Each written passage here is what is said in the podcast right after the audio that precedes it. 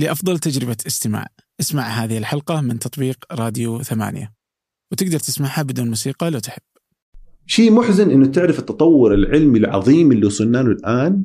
معتمد بشكل كبير جدا على المضادات الحيوية، فأنت عندك ناس بتروح المستشفى عشان تتعالج من مشكلة معينة تروح المستشفى تكتسب عدوى يصير عندها مشكلتين الآن، واحدة من هذه المشاكل مقاومة للمضادات الحيوية، فعندك ثلاث مشاكل الآن بتحاول أنت تعالجها كطبيب في المستشفى.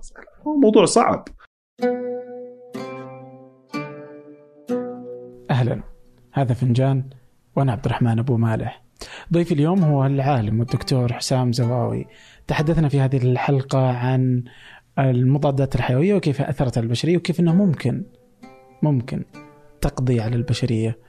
آه التج... يعني الحديث كان حقيقة رائع ماتع. في كثير من المعلومات في كثير من المعرفة في كثير من ال... برضو كيف التخصصات العلمية آه والجامعات آه في السعودية وفي الوطن العربي. في نقطة تصحيح في الحلقة. فذكرنا معلومة وذكر دكتور أنه 100 مليون إنسان بيموت في 2050 آه التصحيح هو أنه 10 مليون. صح انه العدد كثير بس لا يزال 10 مليون إنسان. فهذا التصحيح سيذكر في الحلقة. حبيت أنه أنوه عليه. قبل أن نبدأ أود منكم مشاركة الحلقة مع من تعتقدوا أنها تهمه. كذلك لا تنسوا اقتراحات ضيوف أو انتقادات وأفكار على أبو مالح at ثمانية dot com. أبو مالح at ثمانية dot com. أما الآن لنبدأ. أهلا دكتور. أهلا بك حسام. حسام. حسام. حسام. طيب ليش مهتم بالمحتوى؟ آه ليش مهتم بالمحتوى؟ إنتاج المحتوى بالنسبة لي هي طريقة ل آه الواحد يظهر شوية من من آه آراء وفي نفس الوقت يشارك بعض المعلومات للمجتمع. للأسف الشديد كثير من المحتوى الموجود سواء كان علمي أو أدبي أو غيره يكون حبيس العقول أو حبيس الكتب. موجودة تقدر ترجع لها ولها مصادرها ولها ناسها وفي ناس كثير مطلعين. لكن التوسع والانتشار اللي كنا نتكلم عليه قبل شوي ما هو بنفس القوة. أعتقد في فن لإيصال المحتوى للمتلقي وهنا يكون فن الكتابة العامة فن الكتابة الأدبية طبعا وفن الكتابة العامة وفن إنتاج محتوى مرئي كوثائقيات أو كأفلام عادية. يوثق جزء من الحقيقة مو شرط هي فعلا كامل الحقيقة ولكن جزء منها يخلي المتلقي عنده استمتاع أكثر بالبحث والتبحر بشكل أوسع. آه هذا شخصيا اللي أنا بشوفه يوميا. آه بدون مبالغة كثير من آه بالرغم يعني تعرف بتابع قد ما أقدر المحتوى العلمي لكن في مئات يمكن الآلاف من المجلات العلمية الآن بتنشر آلاف من المقالات بشكل شهري دوري. مستحيل أقدر أتابعها كلها. لكن بتعرف على كثير من الباحثين وكثير من منتجاتهم البحثية عن طريق المحتوى العام.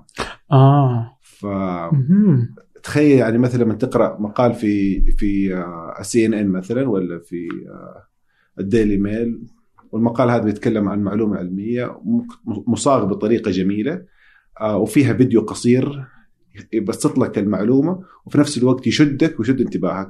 نهاية المقال في رابط تقدر تضغط عليه تدخل على المقال الأصلي العلمي تقدر تتبحر ومكتوب أسماء الباحثين تقدر تتواصل معهم بالنسبة لي صراحة هذا كان ولا زال أحد أهم الطرق اللي أنا استخدمتها في بناء علاقاتي البحثية. آه و يعني توسع آفاقي في في مجال العلوم. ما لأنه للأسف الشديد طريقة الكتابة العلمية في في مجالات كثير صعبة وثقيلة والمحتوى فيها صعب الفهم فيه. وهو أصلا مكتوب لفئة مستهدفة معينة.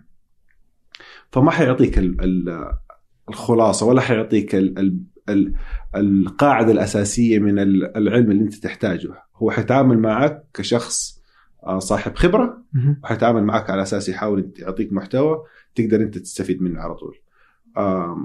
لكن لما تقرأ نفس الموضوع عنه في مقال عام حتلاقي الموضوع أصبح يعني شيق يجذب الانتباه وممكن أنت تتبحر فيه بشكل أفضل.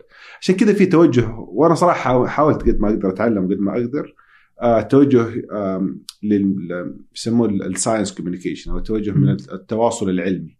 التواصل العلمي للعلماء يتواصلوا مع العامة عن طريق آه الوسائل المعروفة زي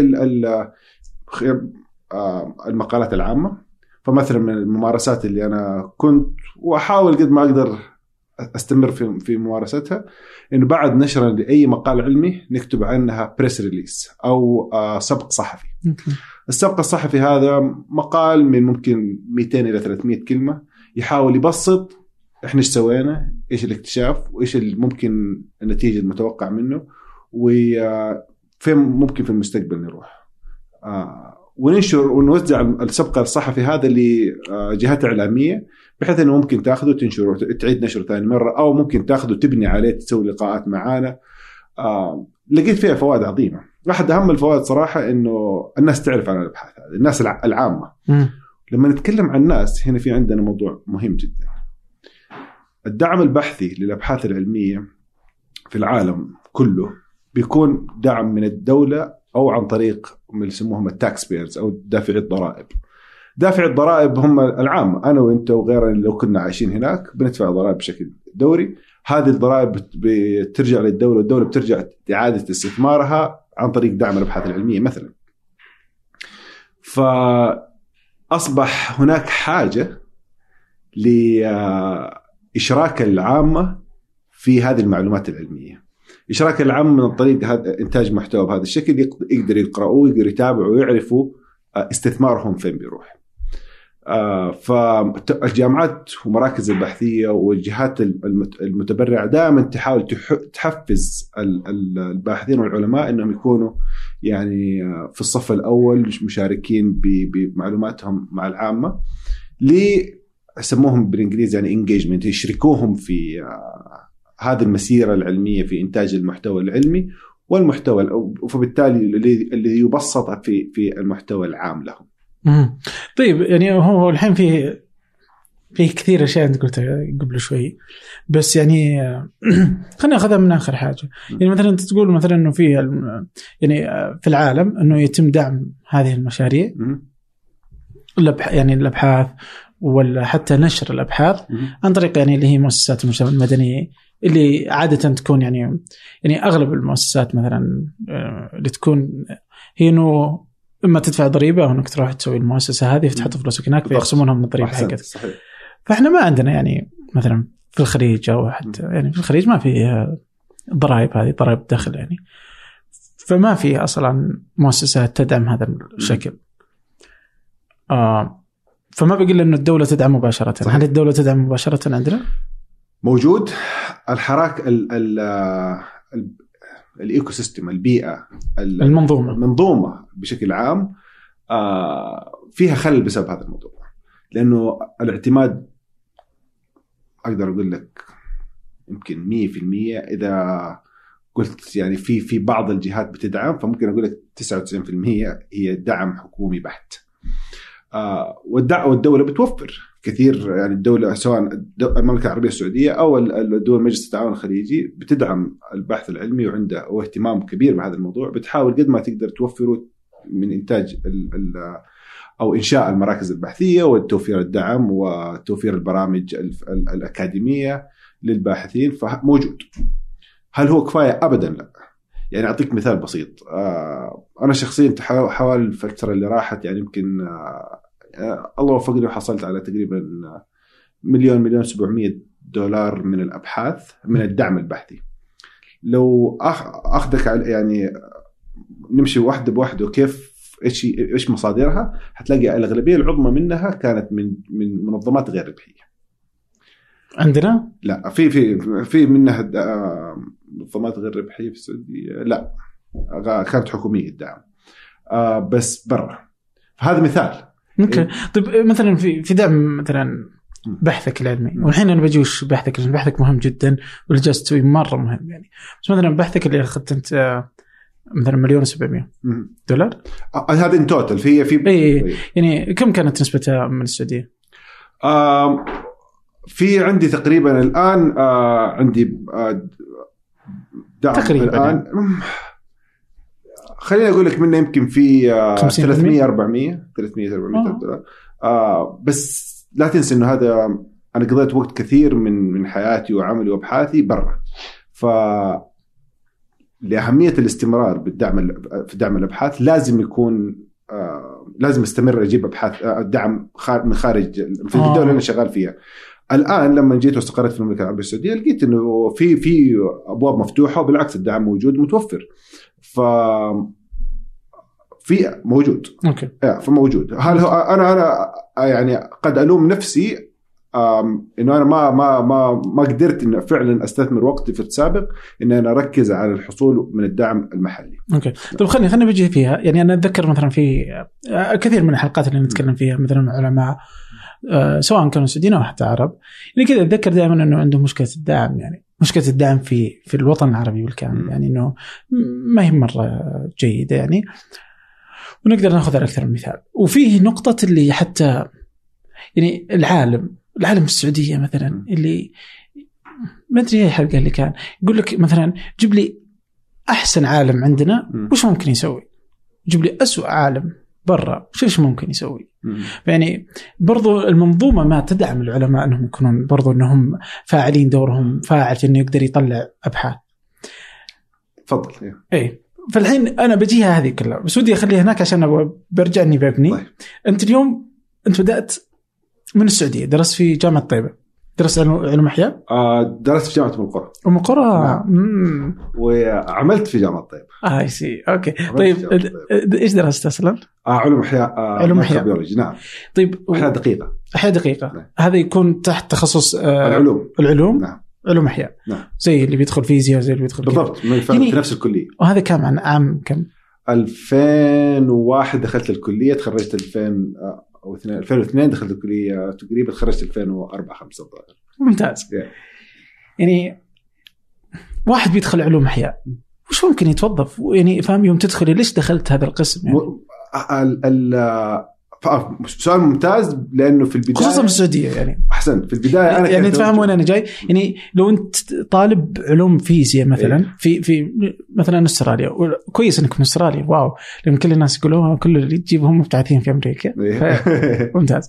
الحين أنت مثلا في أستراليا لو أنت تدرس علوم فيزياء في مراكز فيزيائية ومدري شلون تقدر تدخل فيها وكاله ال- آه، مثلا آه، زي مثلا في أمريكا ناسا زي فاهم هذه الأشياء اللي بتحتاج الفيزيائيين بتحتاج مدري شو الكيميائيين مدري إيش زي كذا عشان يطلعون أبحاث حقيقية ممكن.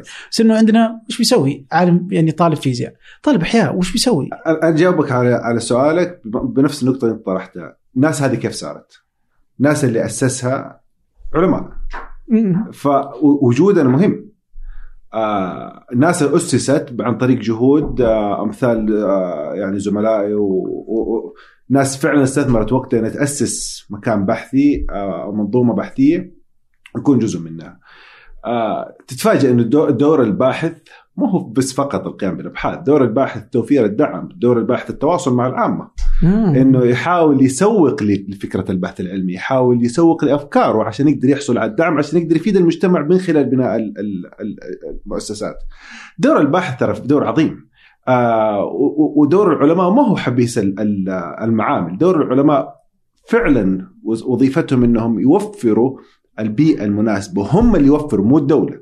هم اللي يسعوا وي- وي- ويحاولوا يسوقوا لأفكارهم ولنفسهم ولمشاريعهم لإفادة المجتمع. وهذا هو النقطة اللي هنا إحنا بنحاول دائما نقول إنه برا سووها بس إحنا ما إحنا نسويها. نقصد إحنا ما سويناها وبرا علماء زملائنا من العلماء سووها. إحنا كعلماء في السعودية ما سويناها لسه بالشكل الم- المناسب. فالآن الحراك مطلوب. إحنا كعلماء ما هو ما حنقعد نستنى نكون يعني بيسموه بالإنجليزي reactive بالعكس إحنا نحتاج نكون proactive نوصل نتواصل مع العالم نقول يا جماعة الخير ترى إحنا نحتاج كذا يمكن أنت ما تعرف كصانع قرار أو كداعم أو stakeholder بالإنجليزي أنت ما ما تعرف. ولكن أنا وظيفتي إني أنا أوصل لك وأقول لك أسمع ترى إحنا بنسوي كذا يجب أن تكون شريك معنا فيها لأنه انشاء المنظومة هذه يتطلب عشرات من السنين وأنت لازم تكون شريك في الموضوع. أعطيك مثال بسيط.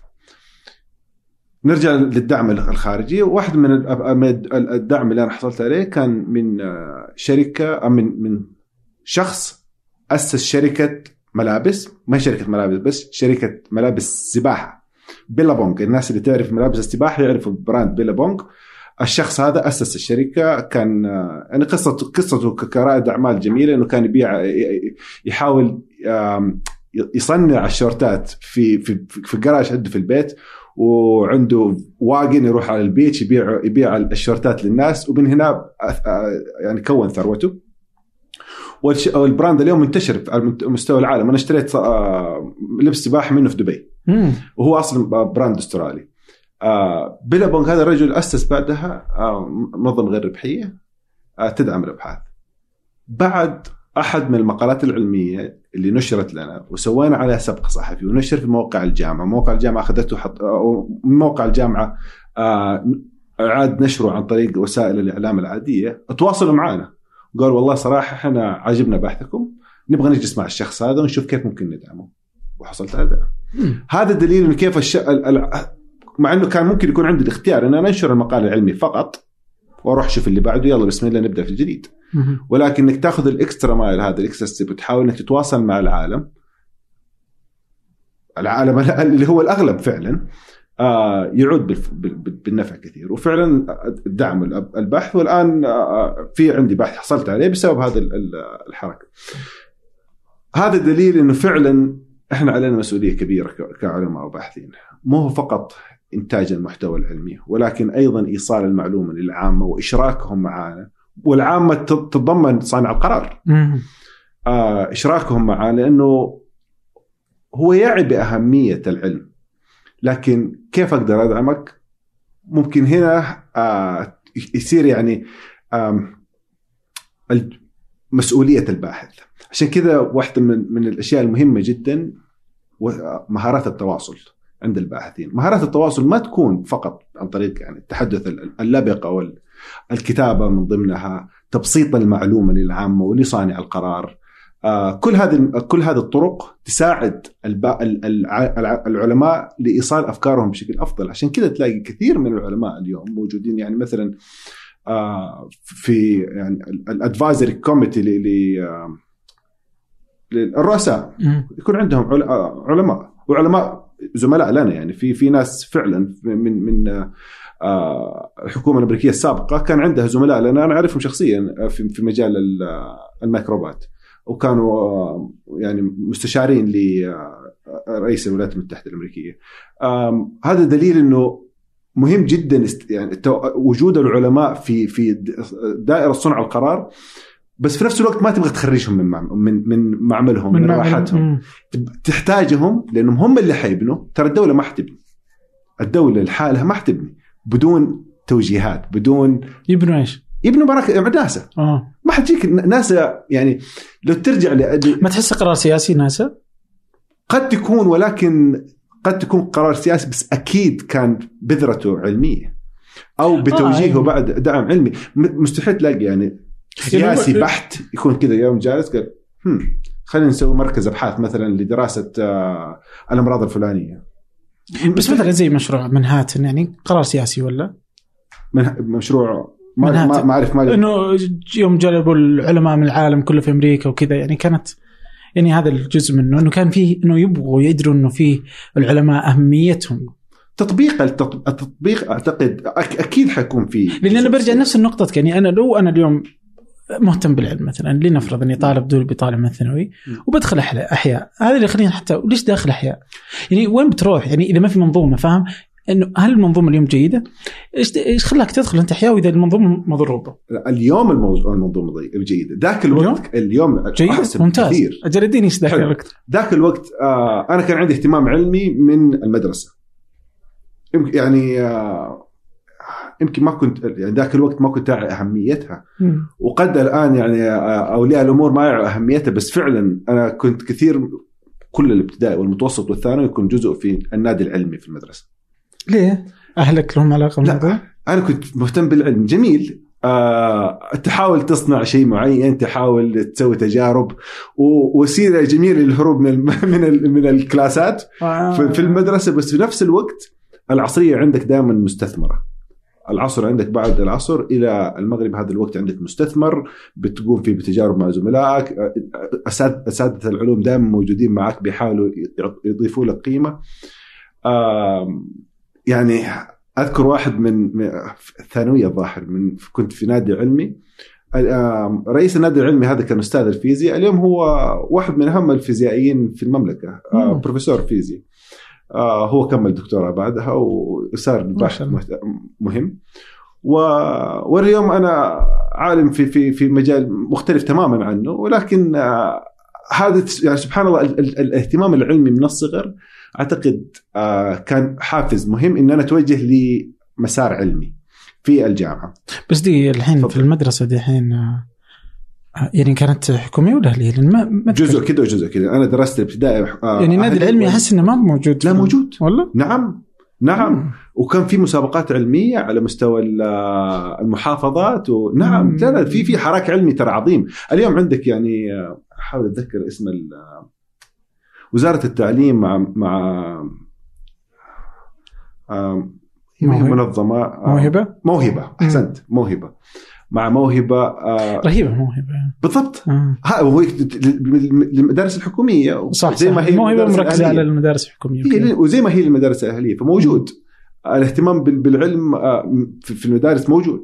وأعتقد هذا شيء عظيم لأنه بيزيد اهتمام الطلبة أو بيفتح آه، آفاقهم ل آه، يعني آه، فرص مستقبلية. لو ما كان في نادي علمي في الابتدائية كنت بتكون آه، اللي أنت اليوم عليه؟ آه سؤال مهم صراحة ما أعرف ما أقدر أجاوبك السؤال هذا ما ما أعتقد أنا عندي ال ال ال القدرة والرؤية ان أنا هل في حوافز. ثانية بتخليك تكون مهتم بالعلم خلاف ذلك يعني؟ هو في البيت صراحة كان في شوية اهتمام بسيط يعني أذكر واحدة من آه، أجمل الهدايا اللي أهديت لي وأنا صغير كان مجهر الوالد أوه، آه، إيه،. ال- ال- الوالد كان الوالد يحب يربي نحل فمربين النحل يحبوا دائما يشوفوا حبوب اللقاح تحت ال- الميكروسكوب آه، من باب يعني الفضول. فهو استخدمها مرتين ثلاثة بعدين أهداني إنه أخوي هذه ال- ال- الهدية. كان عمري يمكن سبع أو ثمان سنوات. إلى يومك هذا نتذكر شكل النمل اللي حطيتها تحت الميكروسكوب. كانت عظيمة. شكلها تفاصيلها الدقيقة. كان بالنسبة لي هذا آه، يعني أفق جديد. تعرف بالعين المجردة أنا أعرف ان هذه كاسة بس لما أشوف أدخل للتفاصيل الدقيقة في الموية الموجودة داخل الكاسه وتشوف ال- ال- الأحياء الموجودة في هذه الموية ذاك الوقت تعرف القدرة العظيمة للميكروسكوب وكيف الحياة ال- اللي إحنا ما نقدر نشوفها بعين المجردة ممكن نشوفها بالمجهر وتعرف إنه أنت ما بتشوف إلا جزء بسيط من الحياة اللي أنت بتشوفها يوميا. في آه، زحمة.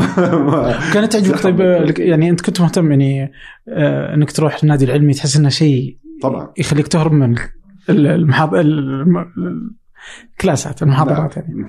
أو الفصول. آه بس كنت مهتم بالاحياء مثلا مهتم. كمادة؟ يعني المادة كانت نعم. ممتعة؟ نعم. نعم. والمواد العلمية الثانية برضو ولا؟ آه وفيزياء. صراحة كنت مهتم بالاثنين. آم، بعدين سبحان الله على أساس بسبب هذا الموضوع قررت إنه أنا قلت أبغى أدرس طب. معدلي في الثانوية كان ممتاز. مم. آه بس الظاهر إني أنا كنت آه يعني وقتي كان وقت أيامها إنك تسافر لكل دول المملكة إذا تبغى وتروح تقدم على الجامعات. فأنا جيت على جامعة الملك سعود قدمت عليها. آه بعدين سافرت على جامعة الملك فيصل في في آه ظاهر كانت في الأحساء ولا في في الشرقيه إلا لا في الأحساء. قدمت عليها وبعدين رحت على جامعة ثانية كمان. بعدين رحت على جامعة الملك عبد العزيز. بعدين رحت على جامعة المرقوره آه قبلت في جامعة آه ما أقدر أتذكر الآن. في واحدة من الجامعات طب أسنان. قلت لا أبغى طب بشري. فجامعة الملك عبد العزيز قالوا خلاص قفلنا ال- الطب. جامعة أم القرى قالت أتأخرت والمعدلك يعني المعدل هذا برضه ما ما يدخلك الطب مقارنة ب- ب- بقرنائك فقلت خلاص الآن أجل أقرب طريق لي إن أدرس أحياء لمدة سمستر واحد وأحول بعد على طب. آه قرار كان عظيم إني أنا أقول لا وأبغى أكمل في الاحياء. أوه. نعم. وكانوا أهلك آه، ودهم إنك تكمل في الاحياء؟ ما فرقت صراحة الوالد آه، مهتم كثير يعني بالعلم ويحب إنه يعني يساعدنا قد ما نقدر إنه نختار التخصص اللي اللي إحنا نحتاجه. آه، أو إحنا مهتمين فيه هو يهم يهتم الوالد والوالدة كمان بالذات لا بس في فرق بين الاحياء والطب صح؟ آه يعني كذا اللي يقدر يعني لو أني أنا اليوم أستاذ في الطب اي بس وقتها يعني إني أنا بشوف أقول أوه لا أبغى ولدي طب يعني خصوصا إنك مهتم برضه. أيوه بس ما أعتقد إنه عندك الخيار.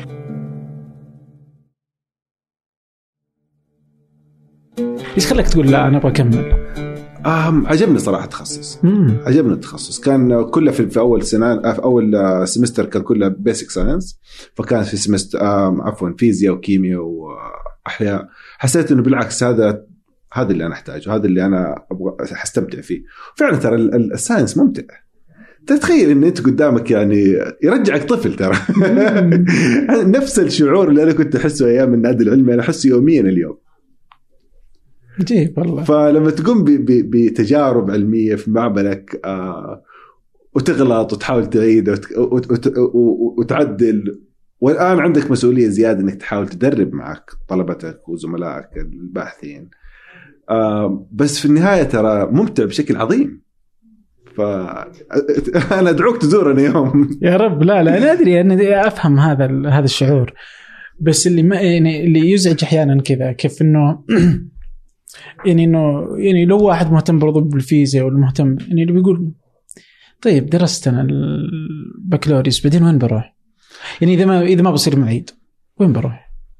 شوف أنا يعني آه، فاهم؟ لا أنا أنا معك شوف وين بيروحون أصلا صدق؟ ال- العلوم أرجع أقول لك ثاني مرة أعتقد صراحة في علينا مسؤولية كبيرة جدا في كعلماء؟ كعلماء وخاصة في الدول زي المملكه العربيه السعوديه. اللي هي لساعها بتحاول تأسس آه، منظومتها العلمية والبحثية.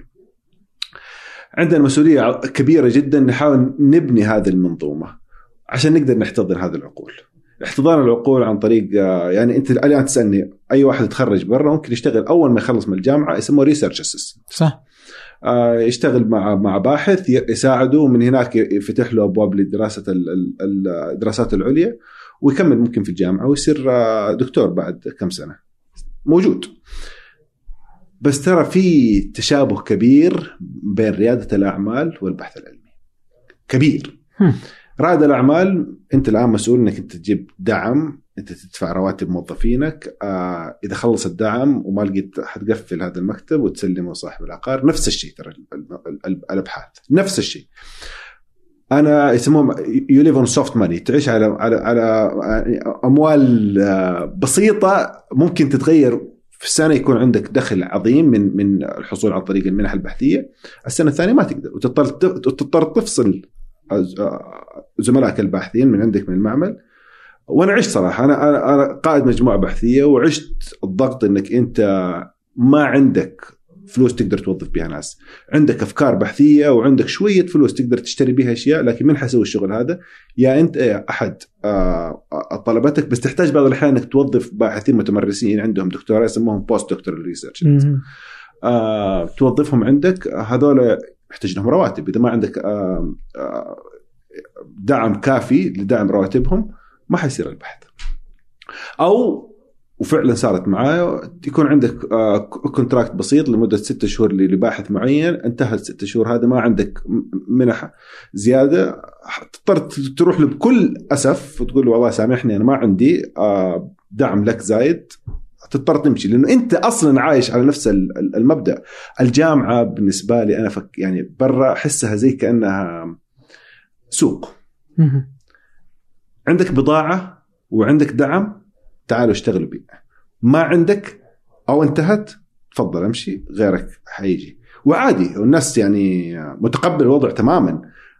الجامعة ما تدفع مو زي مو زي هنا في عندنا في المملكة كثير من الجامعة مو كل- أعضاء التدريس يكونوا موظفين في الجامعة لأنه وظائفهم تدريسية. صح.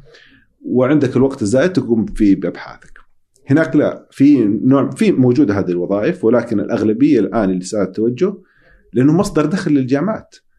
روح جيب دراهمك بنفسك عن طريق الحصول من ال- المنح البحثية وجيبها وتعال حياك الله. واشتغل. خلصت؟ آسف. قدرت. تستمر تجيب دعم أكثر؟ ممتاز. وظف ناس اشتغل. نفس ريادة الأعمال. آه تقدر تتوسع تقدر تشتري أجهزة اللي تبغاها تقدر تقوم بالأبحاث اللي أنت تبغاها. as long as إنك أنت تقدر توفر المنح ال- ال- الدعم المادي لها بس هناك أنا أحس إنه برضو السبل أسهل. يعني إذا أخذنا أمريكا مثال. يعني مثلا أمريكا تلقى مثلا إيش يسمونها هذه حقت وزارة الدفاع؟ آه Department of Defense آه، في لها زي DARPA. DARPA. نعم. فمثلا DARPA من أكبر اللي يدعمون الأبحاث في أمريكا يعني أي باحث يقدر صحيح. يحصل عليه صحيح. إذا ما أخذ من DARPA يقدر يروح للشركات مثلا الكبيرة اللي عندهم مثلا. عندك كل الشركات مايكروسوفت جوجل آبل. بوينغ مدري شلون هذه كلها مهتمة إنها إنها تدعم بعض الأبحاث اللي. ممكن تستفيد منها صحيح. صح؟ صحيح بس إنه هنا ما في ذا الشيء لا وزارة الدفاع عندها يمكن هذا ال- ال- الدعم يعني كذا ما عندها شو يسمونه؟ أتوقع إنها fund إيش يسمونه؟ ال- آه، دعم ال fund دعم. دعم, نعم يعني ولا عندها آه، صندوق اي ما في صندوق دعم أبحاث مم. ولا عندنا شركات اللي مهتمة يعني كل شركاتنا لا تزال برضو ما هي بصناعية. اي نعم. ما هي بصناعية مرة فتحس فرصنا ما هي متكافئة أتفق وأختلف معك في نفس الوقت آه، أتفق معك إنه ما هي موجودة ولكن أختلف إنه هل هي فعلا ما هي موجودة؟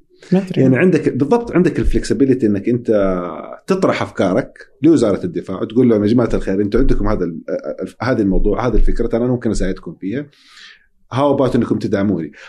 ال scheme الموجود ال scheme غير موجود أنا معك نفس الخطة والطريق وال... وال... وانك توصل لتقديم لمنح معينة في تاريخ معين خلاص. كل- معروفة هذه إيه الأشياء كل March تروح تقدم. مفتوح ال NIH مثلا تقدم عليه ومفتوح الدعم آه هذا ما هو موجود. بس ما تتخيل إنه سهل انشاؤه مم، ممكن. س- يعني ممكن تكلم هيئه الغذاء والدواء ممكن تعطيك فلوس بس ما في شيء واضح كي تعطيني اياه. فلوس هذا واعتقد هنا يجي دورك الآن كعالم وباحث آه. يجي دورك إنه ترى إحنا لازم يكون عندنا هذا الشيء آه إذا وفرته لي ترى أنا حوفر لك الشيء الفلاني آه وفي نفس الوقت يعني أعتقد كثير كمان من الأشياء المهمة إنتاجية الباحث يعني أعطيك. مثال معين آه أنا أنا كنت جزء من فريق بحثي حصلنا على دعم من شركة وأعطت لنا الشركة قالت تفضل هذا الدعم مقابل ناخذ منكم ال IP ال intellectual property البراءة. الملكية الفكرية للموضوع نبغاكم الله يعينكم تطوروا لنا تحليل معين آه وأنتم بتفلوا لأنه تبغوا إحنا نوظف آه. أخذنا وظفنا بيها واحدة آه مدة ثلاث سنوات أشترينا بيها أجهزة كانت نص. مليون دولار آه اشترينا بيها أجهزة قمنا بالبحث لمدة ثلاث سنوات خلصنا انتجنا نشرناها معاهم. تفضلوا هذا الملكيه الفكريه حقتكم بيعوها. أنتم فعلا الآن الآن في طور الحصول على التراخيص اللازمة لبيع الجهاز أو بيع التحليل. فإحنا جزء من إحنا طورنا. آه الحقيقة لو ترجع لاصل الموضوع ترى ما كانت كذا. كانت؟ كانت إحنا عرضنا عليه وقلنا لهم التكنولوجيا حقتكم ممتازة. إحنا شغالين في المجال هذا. أوكي. إيش رأيكم؟ إحنا ناخذ التكنولوجيا حقتكم ونسوي لكم تحليل يخدمكم في المجال هذا. والمجال حقكم ترى إحنا خبراء فيه. إحنا نعرف إنه على مستوى العالم حيكون في demand بالشكل الفلاني. إحنا ممكن نساعدكم في إيصال آه في, في تسويقه على طريق انه إحنا لأنه إحنا expert في المجال هذا فغالبا زملائنا في نفس المجال حيكون interested إنهم so on. وهذا كان أسلوب تسويقنا مع أو اقناعنا لهم. قال طيب تفضل. هذه 500 ريال ريادة أعمال فعلا بالضبط. اي بالضبط. عجيب أول مرة ننظر لها بهذا الشكل يعني. بس آه، في السعودية يعني عشان ما نكون برضو يعني بهذا الشكل يعني أنا أتوقع إن في واحدة من الأشياء الجميلة يعني واللي استغربت والله يعني أنا ما يعني لجهل مني. يعني آه، أتذكر مثلا الدكتور محمد زهران كان يتكلم عن الكم- الكمبيوترات ال- آه، الضخمة. super computer إيه. آه إنه في العالم في في موقع اسمه Top 500 dot org فيجيب لك أفضل 500 شيء زي كذا ففي واحد وين؟ في كاوست. بعدين تجي تروح شاهين. اي وأتذكر الظاهر الدكتور عصام حجي في ناسا. كان يتكلم مدري شلون كذا بعدين يعني ذكر من العرب كلهم كاوست مرة ثانية.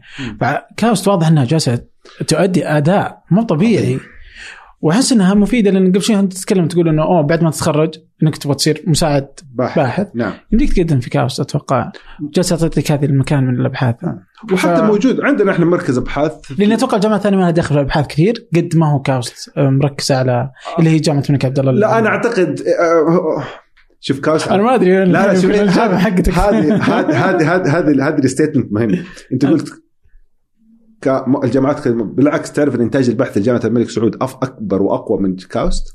جامعة الملك عبد العزيز أكبر وأقوى من كاوست. مم. نرجع للنقطة الأولى. تسويق ال- ال- المنتجات العلمية البحث العلمي كاوست عظيمة فيه.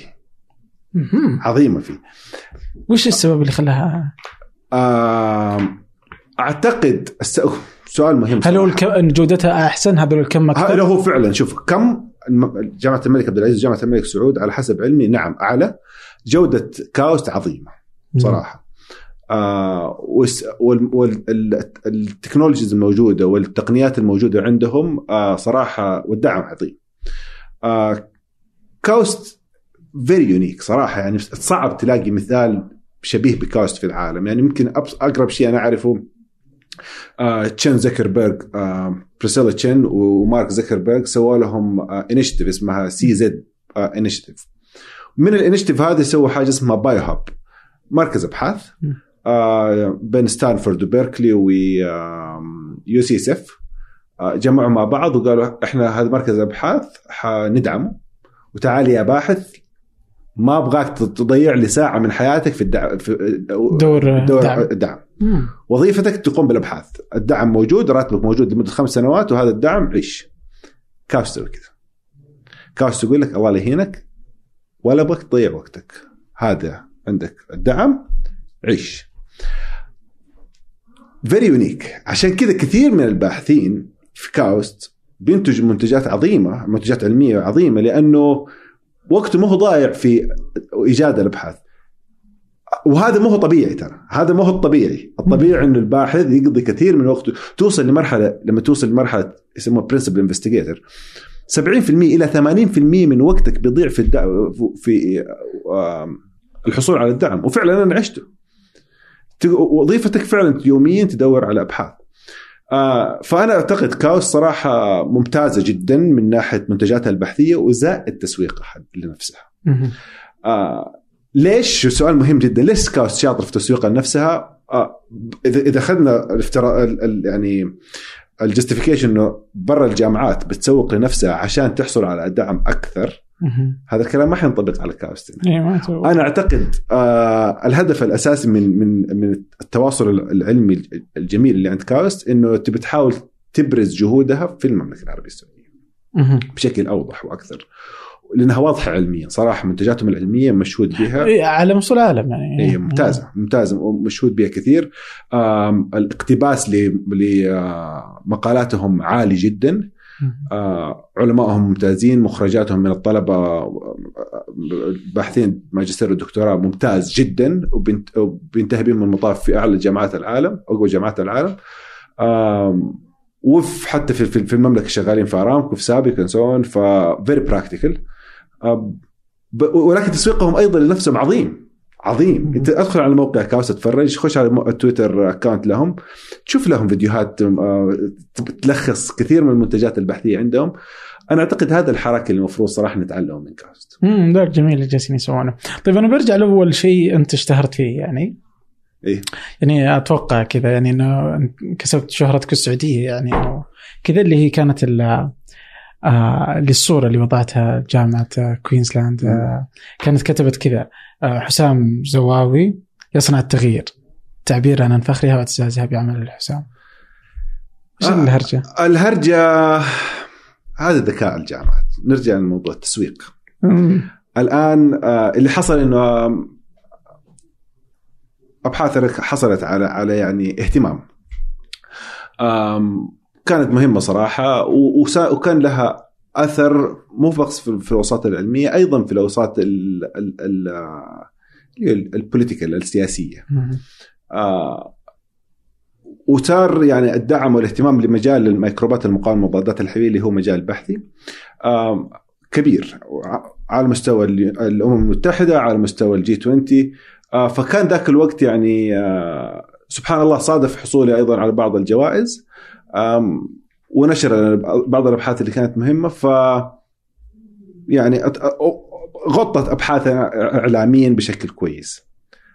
هذا الشيء يعني آه، الجامعة اظنها استخدمته بشكل ذكي جدا في التسويق لنفسها عن طريق حملة إعلامية تبرز فيها بعض ال- ال- الأبحاث والشخصيات اللي موجودة في الجامعة.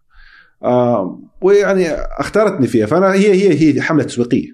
للجامعة ما فيها أي شيء مميز آه، تكريم لي هو يعني يعني أشكرهم عليه بس مو هو كان هدف أساسي بالنسبة لي يعني كان صراحة هو تسويق لهم بالتجربة. هي ترجع صراحة تفكر في في في الجوائز العلمية هل هي غاية أو وسيلة؟ أنا أعتقد لا هي غاية ولا وسيلة، أنا أعتقد هي تحصيل حاصل. أنت باحث تقوم بأبحاث معينة تنشرها إذا قمت بعمل جيد حتيجي جهات تكرمك. فطبيعي. الآن تجي يجي الذكاء من الجهات الثانية أو من أنت شخصك كباحث كيف تقدر تستخدم هذه الاسيدز إنك أنت تقدر تستخدمها بشكل أفضل للتوسع وزيادة أبحاثك.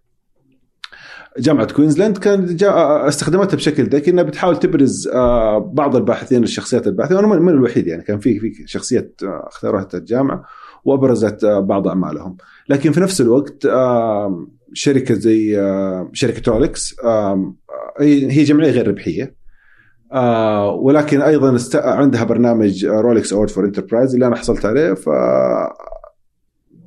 سمها هم بيست... بيستخدم هذه الم- ال- ال- ال- المنجزات العلمية بشكل تسويقي للجهات وهذا حق مشروع لهم لأنهم هم داعمين له.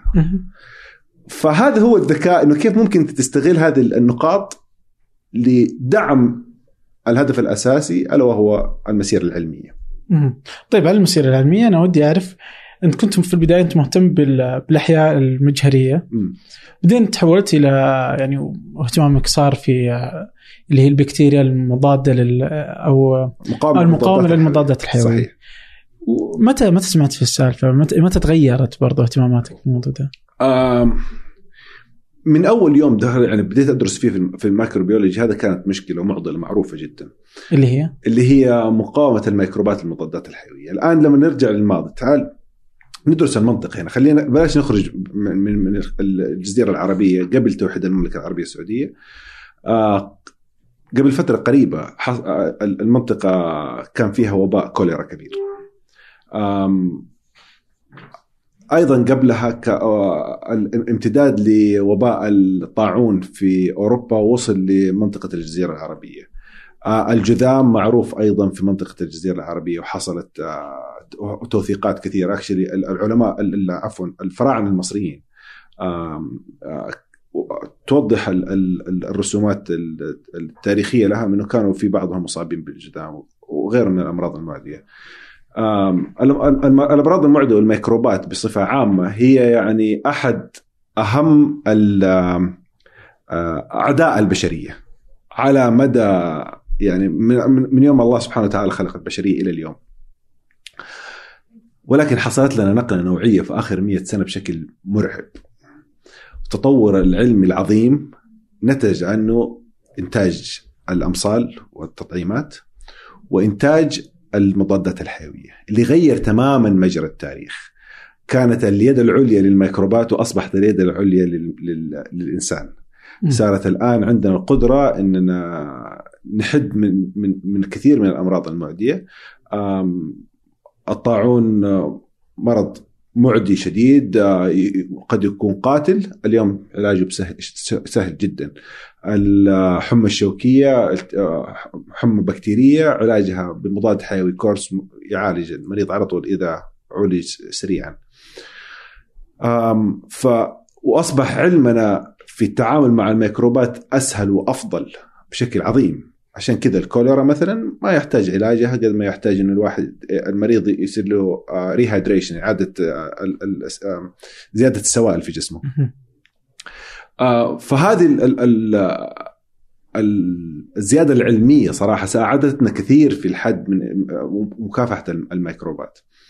للأسف الشديد اللي صار الآن إنه الميكروبات هذه ذكية جدا وعندها القدرة على التطور السريع فرجعت وبتحاول ترجعنا للماضي عن طريق آه إنها تطور من نفسها وتصبح مقاومة للمضادات الحيوية.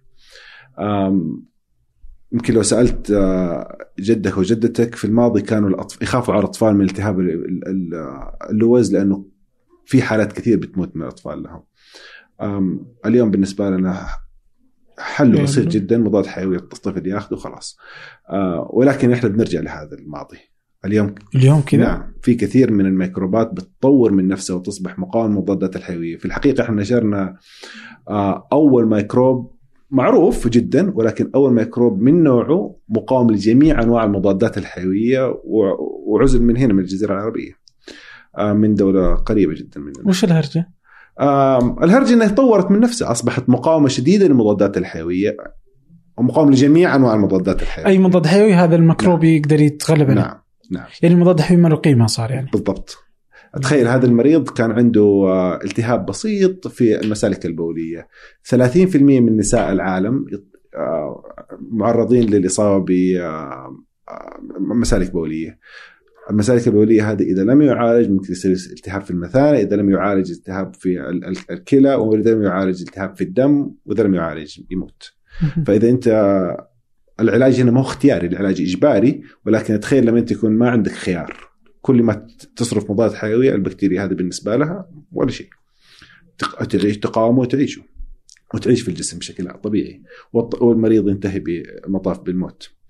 آه هذا للأسف رعب. واليوم آه الدولة مع الجي 20 وقعت على معاهدات آه للحد من انتشار الميكروبات المقاومة للمضادات الحيوية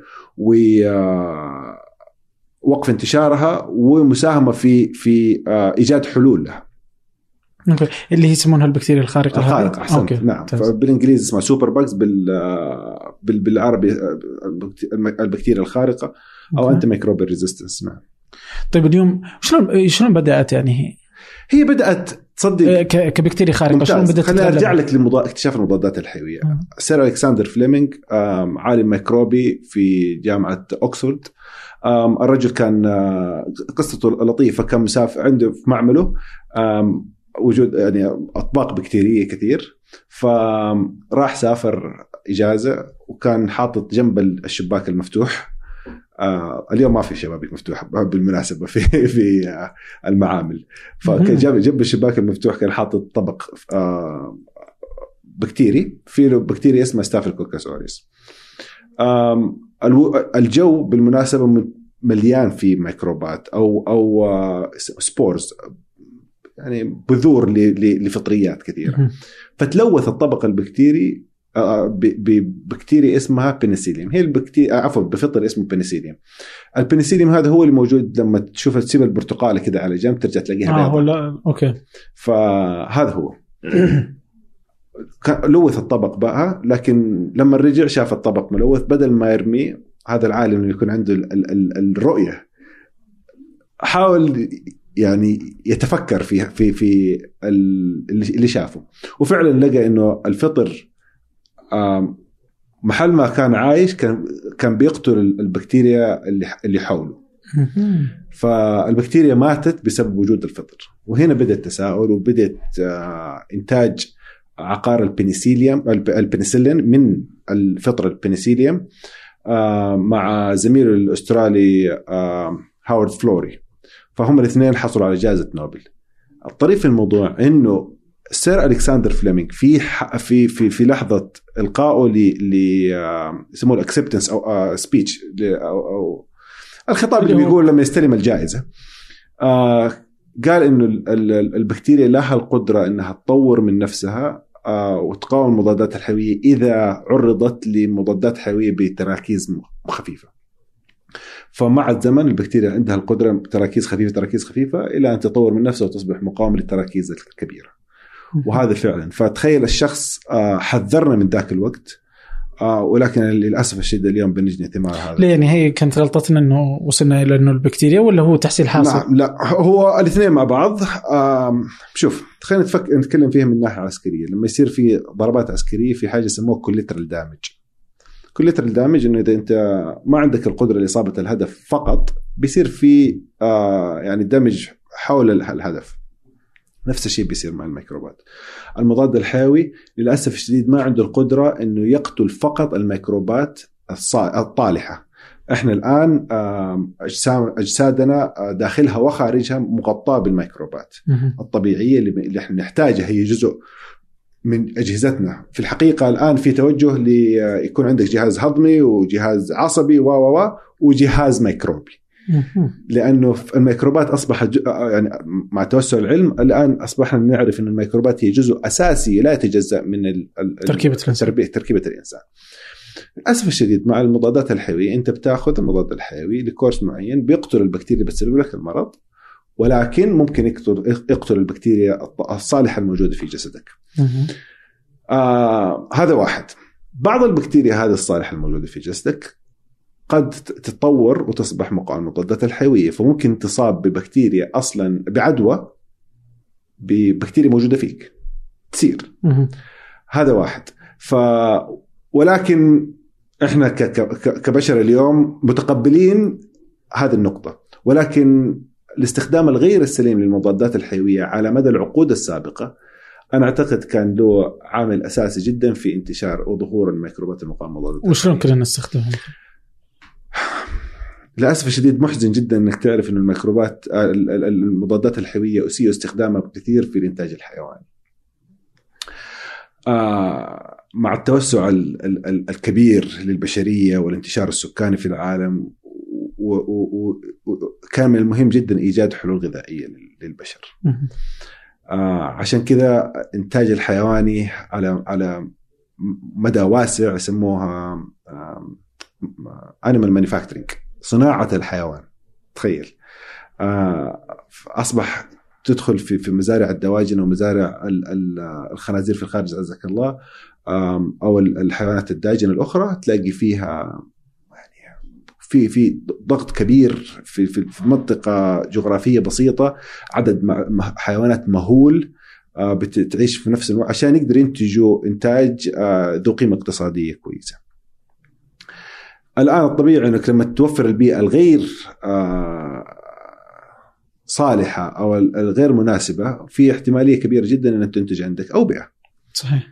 كيف تحد من انتشار الاوبئه؟ تستخدم مضادات حيوية. للحيوانات دي. للحيوانات، فأنت بتستخدمها يسموها prophylactic أنك تستخدمها عشان تقلل من احتمالية ظهور الاوبئه، بس في الحقيقة أنت بتحاول تدرب الميكروبات الموجودة في البيئة هذه إن هي تصبح مقاومة للمضادات الحيوية ويصير فيها مقاومة. هذا واحد. أحد ال observations اللي صارت في خلال استخدام المضادات الحيوية في الانتاجات الحيوانية إنه لقوا الحيوانات في حال استخدم معها المضادات الحيوية بيزيد أوزانها. ممتاز. إحنا نحافظ على فيزيدوا فيزيدوا يستخدموا المضادات الحيوية عشان يزيدوا أوزانها فمن ناحية اقتصادية مربح أكثر. زائد إحنا بنحمي الحيوانات من آه ظهور ميكروبات هذا ظهور أوبئة وهذا الكلام خاطئ للأسف. فالآن في توجه كبير في العالم جدا وتتشابه الميكروبات اللي عندهم عندنا فعشان كذا؟ نفسها؟ والمضادات الحيوية نفسها. نفسها؟ نعم. فتتخيل لما يكون عندك مضادات حيوية. الآن بنحاول قد ما نقدر نسميها يعني آه صرنا نسوي تقسيمات للمضادات الحيوية إنه المضادات الحيوية المفروض ما تتمسك تماما ولا يستخدم في الإنتاج الحيواني ولا معالجة الحيوان. بس للإنسان بس للإنسان نخليها. هذا واحد. وفي مضادات حيوية تتقاطع وفي مضادات حيوية خاصة بالحيوان وهذا موجوده المشكلة مو هنا بس المشكلة في عندك شيء ثاني. وجود المضادات الحيوية بشكل يعني كبير جدا في هذه البيئات وفي المياه وفي في الأعلاف بتتسرب للبيئة. عندك في التربة. ومن التربة للمياه وإذا عندك أنهار للأنهار والأنهار للبحار. ففي انتشار كبير للمضادات الحيوية آه، على مستوى البيئة اللي اللي هو بيحاول وهو ماشي بيحاول يطور من الميكروبات الموجودة في البيئة ويخليها مقاومة أيضا للميكروبات المضادات الحيوية. فعشان كذا الآن في توجه كبير في العالم يسموها ون هيلث ابروتش أو طريقة آه، للصحة الواحدة، صحة الإنسان والحيوان والبيئة للحفاظ علينا إحنا كبشر. آه، محافظة على صحة الحيوان مو بس عشان الحيوان، أيضا محافظة علينا، للأسف الشديد كثير من الأمراض المعديه اللي ظهرت مؤخرا مصدرها zoonotic أو مصدرها حيواني نقل إلى الإنسان. آه كورونا مثلا اللي عشناه للأسف هذا مرض آه zoonotic. الطاعون مرض zoonotic. آه كثير من الأمراض اللي إحنا بنشوفها هي أمراض أصلها حيواني وبتتنقل للإنسان. فصحة الحيوان والإنسان آه واحدة مع صحة البيئة.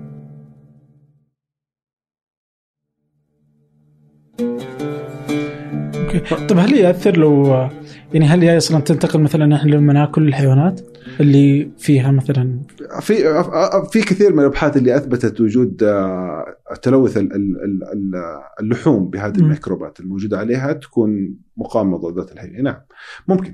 آه الأغذية إحنا عندنا بحث منشور لخضروات آه عزلنا منها ميكروبات مقاومة مضادات الحيوية جزء منها. يعني ما مهما غسلتها إحنا غسلناها. غسلتها موجودة منه لأن هي أصلا الميكروبات زي ما قلت لك زي ما هي موجودة في الإنسان داخلنا وخارجنا موجودة في في كذا صارت فيه بكتيريا خارقة في الخضروات. بالضبط. وعندنا بحث منشور طيب وإذا أكلتها وش يصير عليه ممكن؟ وش كإنسان يعني وش؟ ما هي م... الجواب على هذا السؤال صعب لأنه تختلف. مو في في في يعني آه، بعض الأبحاث أثبتت إنه ممكن إذا أخذت انت أنت ممكن البكتيريا عندها القدرة بكتيريا ذكية جدا آه، عندها القدرة إنها تشارك البكتيريا أخرى ببعض الجينات اللي تخليها أيضا مقاومة للمضادات الحيوية. فتخيل أنت كأنك بتدخل على جسمك آم آم سباي. مخيف. إيه ف... ف... طيب قد إيه يعني يعني إذا إذا إذا صارت مثلا إذا صار في جسمي صارت البكتيريا خارقة وش اللي ممكن يصير؟ يعني كذا يعني. أعطيك مثال بسيط. آه نرجع لمثال التهاب المسالك البولية. بحكم الشكل التشريحي للجهاز التناسلي والجهاز الهضمي عند المرأة آه، يصبح من السهل للمرأة آه، إنها آه، يصير عندها التهاب في المسالك البولية من نفسها. وهذا طبيعي ما هي مشكلة. وعلاجه سهل بالمضادات الحيويه بس تخيل إنه الأشخاص هذولا عندهم ميكروبات مقاومة للمضادات الحيوية في جهازهم الهضمي وقاموا بعدو نفسهم بنفسهم بميكروبات مقاومة للمضادات الحيوية لجهازهم البولي. ف فيصبح هنا عندنا التهاب مسالك بولية صعب علاجه. هذا هذا مثال حي صعب علاج يعني قابل للعلاج ولا أصلا يصير؟ في شيء قابل للعلاج صعب ومضادات حيوية تكون أكثر سمية ممكن يستخدمها الشخص أو مضادات حيوية إحنا نسميها بيج جنز يعني قوية لها القدرة على قتل هذه الميكروبات. يتم استخدامها وزملائنا الأطباء يصرفوها. ولكن في بعض الحالات إنه صعب يعني يستحيل علاجها لأنه مقاوم لجميع أنواع المضادات الحيوية. نعم. طيب يعني إذا مثلا أنا مثلا أكلت من الخضار ولا اللحوم هذه اللي ومع الوقت يعني اللي صار. يعني هل ممكن برضو إنه اللوز يصير خارق وما عاد أقدر أعالجه؟ ما صعب اجاوبك على هذا يعني كذا بما انه الجينات أنت قلت هي هي, هي صعب منطقيا منطقيا ممكن تسير ممكن تسير آه بس هل معناته هذا إحنا ما نقدر نأكل؟ أنا أعتقد وصلنا الآن لمرحلة آه الآن للا عوده أوه. إلا إذا إلا إذا آه وحدنا جهودنا وفي المستقبل إحنا ممكن نحد من انتشار من زيادة التوسع لهذه الميكروبات، للأسف الشديد في المستقبل القريب جدا إحنا في عام 2050 متوقعين 100 مليون حالة سنويا من البشر تموت بسبب الميكروبات المقاومة للمضادات الحيويه. فأنت تخيل عندك رقم خرافي البشرية مهددة 100 مليون يموت يموت مو يصاب يموت بسبب الميكروبات المقاومة للمضادات الحيويه. هل في فرصة لحلها؟ نعم في فرصة لحلها. وش نسوي؟ آه إعادة آه يعني مراجعة اولا آه طريقة استخدام المضادات الحيوية بشكل أفضل. يعني مثلا من أهم المنجزات اللي قامت بها وزارة الصحة والحمد لله أني أنا كنت عضو في اللجنة الوطنية للميكروبات المقاومة للمضادات الحيوية إنها منعت بيع المضادات الحيوية من الصيدليات. اليوم ما تقدر تروح تشتري مضادات حيويه من الصيدلية بدون وصفة طبية. صح. آه إلى قريب هو أصلا ترى النظام يمنع من زمان مو جديد. بس ما كان صارم. ما كان مصارم مفعل. واليوم صار صار مفعل والحمد لله هذا شيء عظيم إنجاز عظيم جدا. هذا واحدة من الأشياء. من الأشياء أيضا الآن إحنا آه، على مستوى الدولة وعلى مستوى الدول عامة في تعاون كبير جدا بين الناس اللي موجودين في القطاع الصحي وبين الزملاء الموجودين في القطاع الحيواني للحد من استخدام المضادات الحيوية في الإنتاج الحيواني. ويسموها يعني يسموها زيادة طرق مكافحة العدوى في المزارع والإنتاج السليم الإنتاج المستدام بحيث إنه ممكن إنتاج حيوان ذي جدوى اقتصادية ولكن ما ما يكون بنفس الطريقة العشوائية الطماعة اللي كانت في الماضي. أوكي. طيب أنا هنا أحس إن عندي كم مشكلة. يعني أفهم اللي جالس سويته إنه وزارة الصحة مرة رهيب. يعني أتذكر كذا اللي كنا نبغى نبغى نتأكد كذا. آه كنا نبغى نسوي فيلم عن الموضوع ده. كنا نبغى نتأكد ما مدى جدية الوزاره في الموضوع ده وما مدى إنه الصيدليات صارت تلتزم بهذا الشيء. وفعلا إنه واضح إنه كانت صارمة واضح إنه كان في تعاون ما بين وزارة الصحة ووزارة الداخلية كذا في إنه لا يحق لأي أحد إنه يصرف بدون وصفة طبية. صحيح. وإلى اليوم لا يزال فعال هذا الموضوع. صحيح. لكن السؤال نعم. ما مدى أصلا الأطباء سهولة وصفهم لل للمضاد الحيوي أحسنت أحسنت. هذا سؤال مهم جدا. في نقطة ثانية. الآن عندنا برامج اسمها antibiotic stewardship program أو برامج للحد من استخدام المضادات الحيوية في المستشفيات وبين الأطباء. كيف نجي نقول لهم؟ يكون هنا عندنا طرق آه، تدريبية للأطباء بحيث إنه يعيد آه، تفكيره وتدريبه في وصف المضادات المضاد الحيوي مثلا كثير الآن لو شخص مريض آه، وتظهر أعراضه الطبية إنه عنده التهاب بكتيري يتم صرف مضاد حيوي له يسموه امبيريكال أو تخميني الطبيب بيخمن يقول والله احتمال عنده البكتيريا الفلانية أنا أعطيه المضاد الحيوي الفلاني. وزمان كانت للأسف الشديد الممارسة تقول خلاص احتمال عنده يروح بيتك خذ المضاد الحيوي يخلص إذا ما صار عندك شيء أرجع لي ثاني مرة. أو اذا ما تعافيت أرجع لي ثاني مرة. اللي بيصير الآن آه، من الممارسات إنه يروح ياخذ منه مزرعة يقول له أديني مزرعة وخذ المضاد الحيوي. هذا وتعال بكرة. إيش يعني ياخذ مزرعة؟ مزرعة ياخذ منه مزرعة يحاول ينمي البكتيريا. ويختبرها ضد مجموعة من المضادات الحيوية ويتأكد إنه المضاد الحيوي اللي صرفه للمريض هو فعلا مناسب للبكتيريا هذه. آه ويرجع له المريض ثاني مرة يقول له خلاص استمر على المضاد الحيوي أو أعطيني المضاد الحيوي اللي أنت أخذته خذ المضاد الحيوي هذا. هذا حيكون أفضل للبكتيريا هذه. آه أو بعضها عند المضادات الحيوية تكون يسموها broad spectrum ذا أفق واسع أو ذا أفق محدود. أفق واسع من اسمها تقتل مضادات آه، ميكروبات آه، آه، واسعة. واسعه فهذا المفترض تقلل إيه فبالضبط تقلل أحسنت تقلل من الاستخدام وتستخدم المضادات الحيوية ذا أثر محدود. فالطبيب الآن من ضمن ال antibiotic stewardship programs أو هذا هنا في السعودية نعم نعم نعم. نعم آه نعم نعم. في كثير يعني اللجنه الوطنيه من أحد آه، أولوياتها إنها تدرب زملائنا الأطباء بهذا الموضوع. أيضا الاستقصاء الوبائي إحنا بنعرف إيش موجود عندنا في البلد إيش منتشر عندنا. آه الميكروبات اللي ظهرت برا هل هي آه الميكروبات المقاومه المضادات الحيوية برا هل هي موجودة عندنا في السعودية؟ ما مدى انتشارها؟ كل هذه المعلومات مهمة جدا لأنه تساعد الأطباء وتساعد الجهات اللي لها علاقة بالصحة العامة إنها تح... آه تضع الاستراتيجيات للحد من انتشار الميكروبات. سويتوا استقصاء في الموضوع ده؟ نعم. وايش نعم. طلعت النتيجة في شيء؟ إحنا إحنا قمنا باستقصاء ونشرناه لقينا إنه في عندنا ميكروبات في سوينا استقصاء على مستوى دول مجلس التعاون الخليج كان نعم. أوكي. آه فلقينا عندنا ميكروبات موجودة آه تنتمي لسلالة معينة واحدة مثلا هذا واحد من أطرف النتائج. تنتمي لسلالة واحدة ولكن موجودة على مستوى ثلاث دول في أربع مستشفيات نفس السلالة نفس البكتيريا. تخيل. صارت لما تفكر فيها مرعب الموضوع لأنه عادة البكتيريا عندها القدرة إنها تتكاثر بشكل سريع فالتغيرات الجينية بين الأجيال سريعة. فإنك تلاقي نفس البكتيريا تنتمي لنفس الجيل. أو لنفس السلالة منتشرة على مستوى دول هذا معناته في مشكلة معينة بتساعد البكتيريا هذا على الانتشار السريع. ما ما إحنا عارفين إيش هي. ممكن تكون البشر الناس كثير بتسافر بين الدول وتخش المستشفيات هذه وممكن تنتشر. أو في أشياء ثانية ممكن ما نعرف. يعني واحدة من الأشياء الفرضيات اللي حطيناها إنه الغبرة عندنا. العج. ممكن هو اللي يساعد على نقل على انتشار الميكروبات بين هذا سوينا يعني تجربه جمعنا من من التربة الموجودة في النفوذ ما لقينا فيها البكتيريا هذه. أو ما ما نجحنا في عزلها. آه فما نعرف. في في أسئلة كثير ما تقدر تجاوب. وهذه حلاوة البحث العلمي. دائما عندك أسئلة تحاول يعني تنزل للفيد وتحاول إنك تساعد وبدون يعني بدون وجود أتوقع يعني علماء وناس مهتمة في هذا المجال لما كانت يمكن وزارة الصحة وصلت هذا القرار واتخذته يمكن؟ ممتازة الفكرة. شوف هنا في يفتح لنا موضوع ثاني. أهمية التواصل العلمي نرجع ثاني مرة.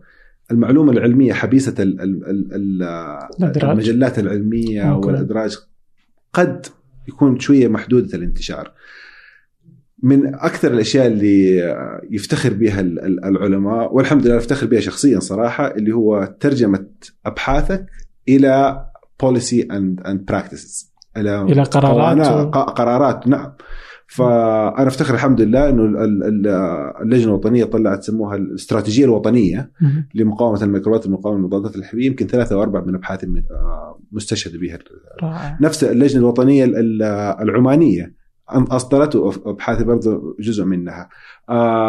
جزء أيضا إنه آه، كنت مستشار في في جهة في في ال UK يسموها AMR Review يبغى ياخذوا آه، يعني كان أبعاد الموضوع من ناحية منطقة الشرق الأوسط. وهذا إذا ما كان في علماء زي ما تفضلت باحثين ينشروا وأيضا عندهم القدرة على التواصل مع مع الطرف الآخر. آه، قد المعلومة هذه تكون لا زالت لليوم حبيسة ال- المجالات العلمية وما وصلت لوزارة الصحة وغيرها. okay طيب على الجانب يعني إذا أخذنا إن وزارة الصحة جالسة تشتغل تمام ممتاز. عندنا اللي هي بتكون وزارة البيئة و ميوا مديريه المياه والثر ال- نعم يعني أتوقع إنه ما أتذكر إلا إنه كانوا يمكن حاطين بس كذا posterات ومنشورات اللي أوه لا تحطون لا تستخدمون مضاد الحيوي. مضادات حيوية للحيوانات بس يعني هذا هو آه. يعني ما ما, ما هو بنفس اللي جالس تسوي وزارة الصحة فيعني آه، إذا جيب مخروق يعني أحس إن النتيجة نفس الشيء حتكون آه، يعني يعني ما جهود وزارة الصحة ما لها قيمة أنا اطمنك انه جهود وزارة الصحة هي مخرجات من اللجنة الوطنية، واللجنة الوطنية ميو عضو فيها. فزملائنا آه. من ميو موجودين معنا فيها اللي القوانين ميو اللي هي وزارة مي- ميو وزارة. المياه والثروة الحيوانية وزارة المياه والبيئة والثروة الحيوانية. فعلا موجودين هم أعضاء في هذا ال- ال- ال- الحراك. صارمين في الموضوع؟ نعم ومهتمين جدا وصارمين في صرف المضادات الحيوية. أعتقد ما هي آه، الموضوع شوية أصعب لل أعتقد الموضوع شوية أصعب. أنا أظن اختبرت الموضوع هذا قريب. إيش صار؟ آه رحت ل آه، آه، يسموها هي؟ العيادات ما هي عيادات بيطرية أماكن الزراعة. لو شفت اللي موجودة في سلام في آه، شارع سلام أو في طريق الجنادرية. في هذه محلات الزراعة بيبيعوا فيها سواء الأعلاف أو بعض الأدوية تلاقي في مضادات حيوية. آه قريب شفته ما أعرف إن شاء الله يكون الموضوع. تغير الآن وأظن هنا في مشكلة في السبلاي شين بالنسبة لهم طريقة وصول الم- المضادات الحيوية للمتاجر هذه ما هي زي وصولها للصيدليات أظن. الحوكمة على الصيدليات أقوى من الوجود من الحوكمة على وهذا رايي الشخصي ما أعرف. إيه. أتمنى انه يكون مخطئ وأتمنى انه يكون في طريقة قدروا إنه يتحكموا في في المضادات الحيوية في هذه ال- ال- الأماكن الزراعية. لأنه المشكلة واحدة. المشكلة واحدة حتتفاجئ إن ميكروب هو فعلا الموجود عند الحيوان. هو قد عنده له القدرة إنه يصيب الإنسان. وإذا هنا أصبح مقاوم المضادات الحيوية وإحنا ممتازين في القطاع الإنساني مو معناته إن إحنا حنحمي نفسنا من الميكروبات الموجودة في عند القطاع الحيواني. نرجع للمشكلة ثاني مرة اللي هي One Health approach الطريقة لصحة واحدة. والله مشكلة يعني كنا نحس بالمضادات الحيوية إنها يعني يعني العلاج هي إنجاز علمي عظيم. بحس إنه إذا أنا فهمت شو مشكلته الحقيقية علي صحيح الحين بقول okay بس كيف أنا أوصل لك؟ إحنا من الأشياء أنا أنا أتكلم لك على ال- على على تجاربي الشخصية و آه، لأنه عندي عندي شوية تجارب في هذا المجال وكيف وش اللي شفته مفيد. حديك واحدة واحدة. أولا عن طريق التو- التواصل الاجتماعي سواء آه، شخصيا أو عن طريق إنتاج محتوى. وعندنا هذا استخدمناها. عن طريق إنتاج آه، كتابة مقالات. فعندي مثلا مقالات كتبتها لجرائد زي الجارديان. آه، كتبت اوبد للعامة. عن طريق يعني احاول ابسط في المعلومة. أو في موقع الجامعة مثلا هذا واحد اللي هو تحاول تتواصل مع العامه بمقالات علمية. ذا ناشونال المجله الإماراتية كتب الجريدة الإماراتية كتبنا مقال مطول صفحتين كاملة في الجريدة كان عن الموضوع. فهذا انتاج محتوى mainstream media أو ال mainstream media ال visual اللي هو تحضر لقاءات في برامج تلفز- تلفزيونية. آه، وتتكلم عن الموضوع تحاول تتوسع فيه. مؤخرا آه عفوا في شيء كمان زيادة إن نستخدم الرياضة نسوي آه، مو حملات نستخدم الرياضي حملات مم. حملات و- ومناسبات تجمع فيها العامة وتتكلم فيها عن الموضوع وت- وتوزع عليهم بعض المنتجات. بس طبعا هنا انتشار محدود جدا لأنه قد يكون عندك يعني 1000 2000 الحضور. فإحنا نستخدم مثلا آه، ركوب الخيل وساحات ركوب الخيل في في في نشر الوعي. آه، في دول مختلفة في العالم سويناها. مؤخرا آه، عن طريق الإنتاج ال- المرئي للأفلام. وهذه صراحة كانت آه، يعني تجربة واحدة سويتها عن طريق فيلم الكهف. آه،. حاولنا نو- ن- نبسط فيها المعلومة وننتج فيها محتوى ممتع للعامة يشرح لهم عن هذا الموضوع ولكن أيضا في بجانب يعني الجانب الترفيهي الممتع للقصة بشكل عام. ممتاز بس أنا برجع لل- للسؤال اللي هو مثلا الآن إذا أنا آخذ مضادات حيوية. أتناولها. هل ال- ال- الخوف اللي تحذر منه. هو إنه ممكن أصير عندي آه، مضادات آه، عفوا بكتيريا. خارقة. نعم. هذا هذا الخطر نعم. اللي تخاف منه نعم. نعم. وبكذا إنه أصير عندي آه، مثلا تجيني إمراض غير قابلة للعلاج أو صعبة العلاج نعم. أنت جزء من هذا الكوكب. وسواء إذا أنت طورت الميكروبات الموجودة فيك وأصبحت مقاوم المضادات الحيوية أنت مو فقط بتعرض نفسك ولكن أيضا بتعرض قرنائك من البشر. لميكروبات مقاومة المضادات الحيوية ولها القدرة على الانتشار والتوسع في المنطقة الجغرافية اللي انت فيها و- وغيرها. الانتشار الميكروبي ت- تعرف أنا دائما أقول إنه الميكروبات لا تعترف بالحدود ولا تحترمها وهذا فعلا. وا- يعني واضح عندنا. فاذا أنت طورت من الميكروبات الموجودة عندك آه، بشكل أكيد يعني ان انتشنال أو أو غير آه، يعني مقصود بسبب عدم استخدامك السليم للمضادات الحيوية أنت بتعرض البشريه لخطر كبير. أوكي يعني لو استمرنا على ما استمرنا عليه هل ممكن يكون سبب في نهاية البشرية؟ اللي استمرنا مستمرين عليه أنا قد أكون أحد آه، ال 100 مليون شخص اللي حيموت بسبب هذه الميكروبات. حتى وأنت مهتم وأنت داري إنه يعني أنت ما تأخذ مضاد حيوي طبعا أنا أخذ مضاد حيوي إذا احتجت. إذا احتجت بس يعني أنت ما يعني انت واعي بأنه هذا خطأ. فجالس تسوي الأشياء الصح وممكن تكون نعم انت انت انت, انت في عندك مشكلة أكبر من كده. عندك في أي شخص مننا معرض لعدوى. آه، العدوى هذه قد تكون أحدها ميكروبات مقاومة المضادات الحيوية، أنا وأنت كلنا بنزور المستشفيات، أنت تعرف أحد أهم المشاكل اللي إحنا بنشوفها اليوم؟ انتشار العدوى المكتسبة من المستشفيات. للأسف الشديد العدوى المكتسبة من المستشفيات الأغلبية العظمى منها أصبحت اليوم مقاومة للمضادات الحيوية، فأنت عندك ناس بتروح المستشفى عشان تتعالج من مشكلة معينة. تروح المستشفى تكتسب عدوى يصير عندها مشكلتين الآن. واحدة من هذه المشاكل مقاومة للمضادات الحيويه فعندك ثلاث مشاكل الآن بتحاول أنت تعالجها كطبيب في المستشفى. هو موضوع صعب. والمريض هذا للأسف الشديد شيء محزن إنه تعرف التطور العلمي العظيم اللي وصلنا له الآن معتمد بشكل كبير جدا على المضادات الحيوية، زراعة ال ال ال الأعضاء. مهتم. بشكل كبير جدا بالمضادات الحيوية، ليش؟ لأنه المريض قبل ما يسوي عملية يأخذ حاجة يسموها prophylactic antibiotic اللي هو مضاد حيوي وقائي. يقول عشان الطبيب الجراح يقول احتمال يصير عنده مضاد آه، آه، التهاب فأنا أعطيه له مضاد حيوي يمشي يكون في جسمه فهذا لو دخلت بكتيريا تخش تموت على طول. بعدها المريض يكون يعني معرض لأنه عنده جرح كبير دخل من عن طريق ال ال ال ال أو زرع عن طريق ال ال ال الج- الجهاز وات كان. بعدها يستخدم يعني الجرح هذا معرض أيضا للتلوث. فالطبيب يصرف له مضاد حيوي في حال كان في التهاب. وغيره من ال- الممارسات المعتمدة بشكل كبير جدا على المضادات الحيوية. فاليوم هذا هذا هذا شيء حقيقي اللي بقول لك هو. ما هو شيء يعني آه، آه، توقع فرضي. مم. الآن في حالات كثير من المرضى اللي بيزرعوا أجهزة أو أو أو أعضاء. الأعضاء هذه والعمليات بتكلف ملايين الريالات. للأسف الشديد بعد أسبوعين ثلاثة من زراعتهم لها يفشل تفشل العملية بسبب عدوى. مكتسبة من المستشفيات مقاومة المضادات الحيوية الطبيب ما قدر يعالجها أتخيل المشكلة يعني واحد يكون عنده فشل كلوي يبغى يأخذ كلية عشان يقدر يعيش ويكمل حياته وي- ويحصل على الكلية اللي أصلا صعب الحصول عليها. ويزرع الكلية وتقوم العملية بنجاح والجراح يكون سعيد جدا بال- بال- بال- بالعملية بعدها بأسبوعين ثلاثة وجود الطبيب المريض في المستشفى يكتسب عدوى يصير عنده infection، ال infection هذا صعب علاجه، العلاج بمضاد حيوي لأن الميكرو- الميكروب اللي اصاب بمقاومة المضادات الحيوية فشل ممكن المريض يموت أو فشلت العملية ويرجع يشيل العضو من الشخص. شيء محزن. أنت تخيل استثمار الدولة بشكل كبير جدا. واحدة من أهم التوجه في الرؤية مثلا وزارة الصحة من أهم واحد من, من أهداف إنها تزيد عدد الحالات المتبرعين بالأعضاء. كيف تبغى تزيد عدد المتبرعين بالأعضاء إذا أنت تعرف إنه ممكن يكون في فشل لهذه العمليات في المستقبل؟ بسبب للأسف الشديد ميكروبات بقاء المضادات الحيوية. مشكلة كبيرة ترى.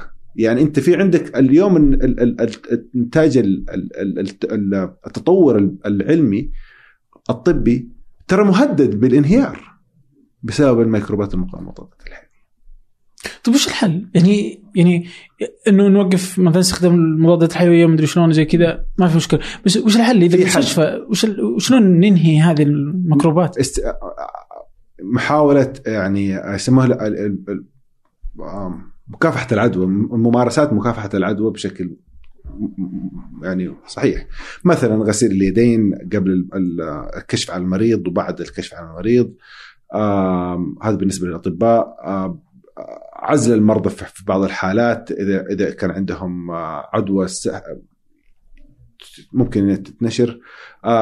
والكثير من الممارسات اللي تحد من انتشار العدوى في المستشفيات. هذا واحد. على المستوى البحثي في توجه الآن كبير لإيجاد حلول بديلة للمضادات الحيوية، إحنا نعرف المضادات الحيوية ممتازة ولكن زي ما قلنا إنه لها بعض ال side effects. فالآن مثلا في واحدة من الأشياء الجميلة إنه بيستخدموا فيروسات يحقنوها بجسم البشر عشان هذه الفيروسات ما هي هي هي الفيروسات تستهدف البكتيريا يسموها bacteriophages. البكتيريا أو الفيروسات اللي تستهدف الميكروبات البكتيريا. فانت مو بس كذا حلاوتها إنه ممكن تكون لها يعني خاصة جدا. فأنت تأخذ البك ال bacteriophage اللي له القدرة على استهداف ميكروب معين موجود عندك في جهاز هضمي ولا أحد من أجهزة جسمك. ويروح يستهدف ويقتله وانتهى دور الفيروس هنا. ف هذا كان استثمار جميل أيام الاتحاد السوفيتي.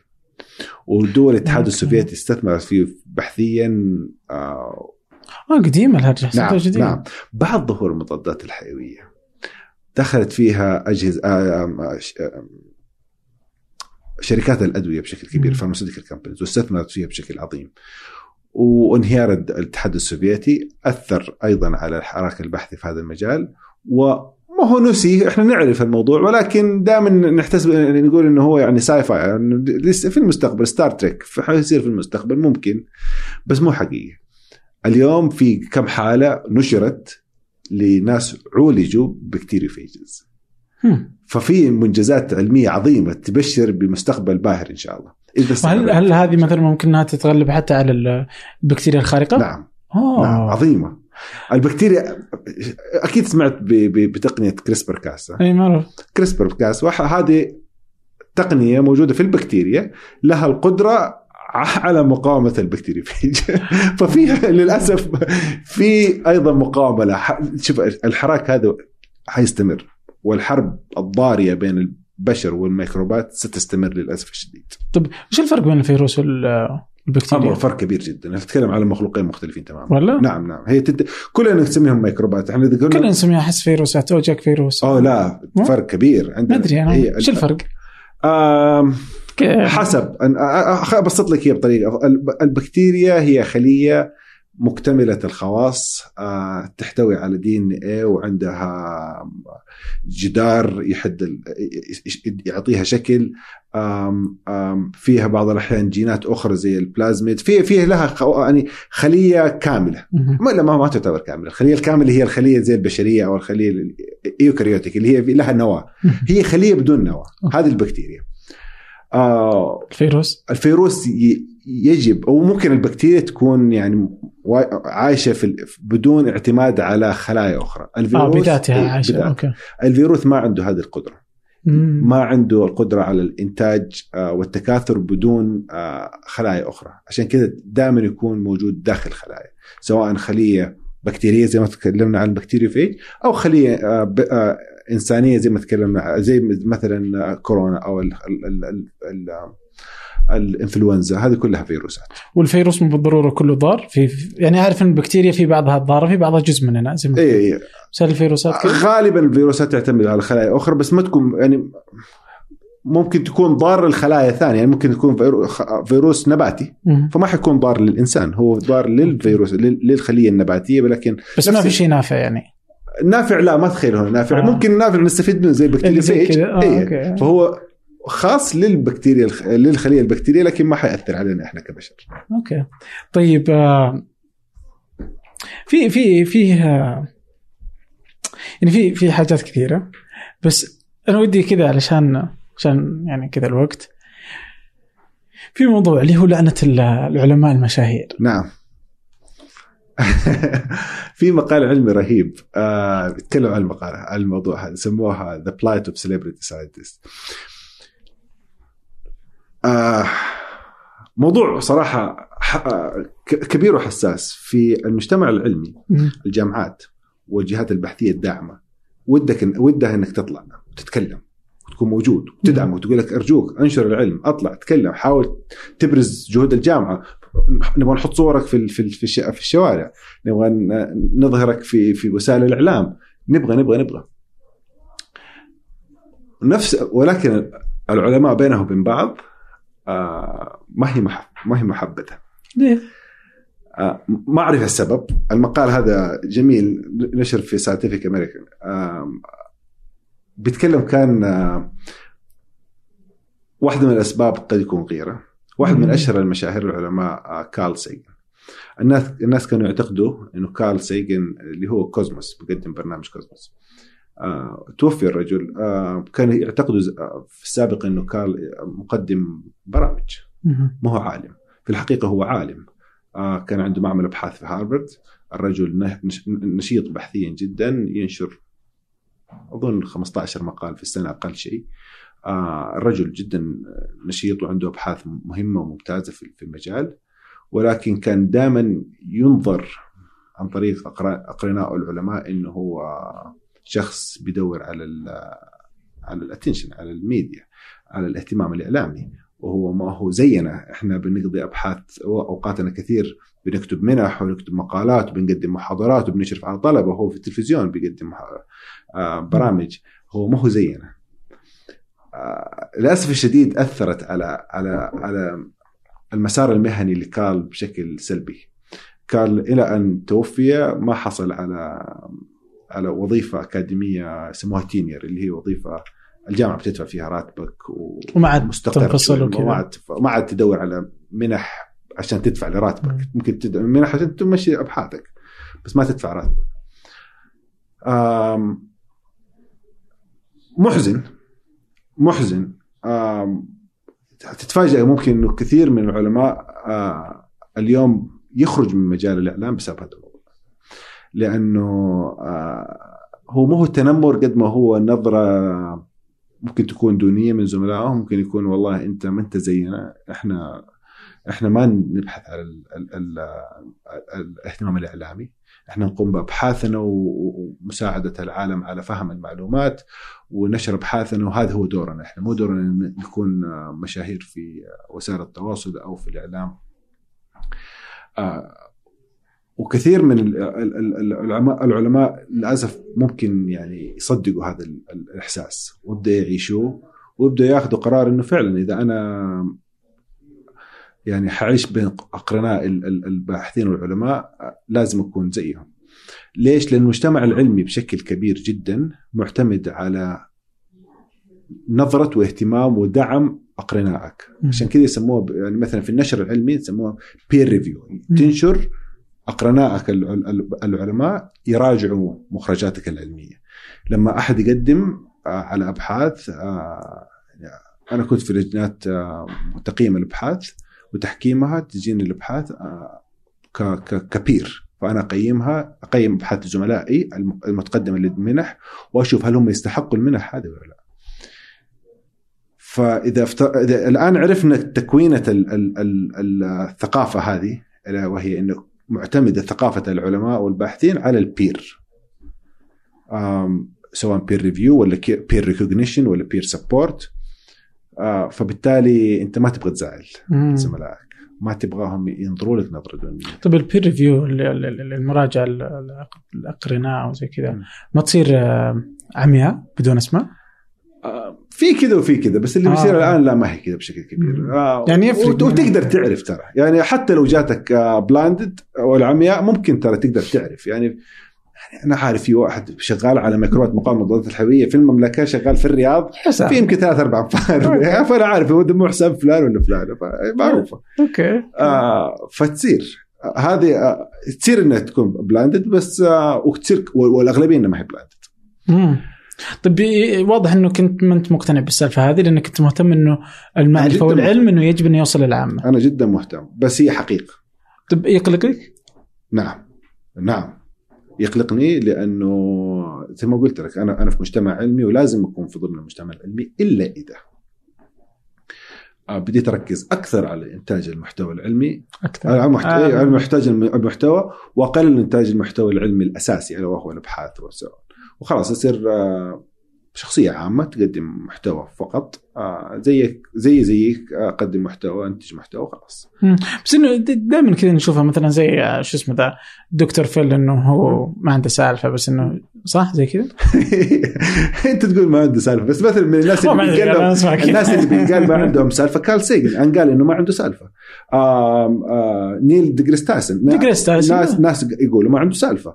آه براين كوكس ناس كثير عنده براين عنده lab في University of Manchester و he's professor of astrophysics وبيقدم شغل ستيفن هوكنز وجوده الإعلامي كان كان كان وجوده الإعلامي وظهوره في سيمبسونز وظهوره. ما كان ترى يعني يسموه recognized أو أو celebrated أو أو محتفل ما كان في نعم الوسط العلمي كان نعم. أوه نعم محت... ترى المحت... مم. هذه النقطة تخيل انت أنت في منشأة تبغاك تسوي هذا الشيء، انت في جهات بتدعم ابحاثك تبغاك تسوي هذا الشيء. ولكن المنشآت is run actually by by by زملاء. والزملاء هذول نفسهم ففي تضارب انت ما انت قادر. توصل له. صعب. وعشان كذا صراحة الموضوع شوية حساس وصعب إن الواحد يوصل ل balance آه، يوف يعني satisfy ال both aspects كذا يوفق ما بين الطرفين. طيب آه، في سؤال كذا أحس يعني هذا اللي ودي دائما أسأله. يعني اليوم المنظومة اللي هي ال ecosystem تكلمنا فيها إنه اليوم مو بط... يعني مو بجيدة ما هي زي أمريكا والدول المتقدمة يعني عندنا مثلا في الخليج ولا حتى عربيا أو في السعودية خصوصا.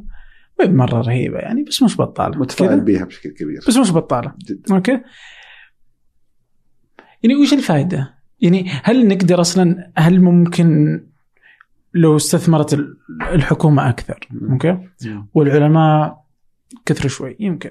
هل ممكن إنه نقدم شيء للبشرية أصلاً؟ طبعا. بدون أي نقاش. أنت يعني ما تحس انهم أوه هم already هم هنا لا لا لا؟ لا لا لا بالعكس أنت اليوم أنت اليوم خلينا نتكلم على مستوى الأمراض المعدية. مثلا المجال اللي أنا شغال فيه.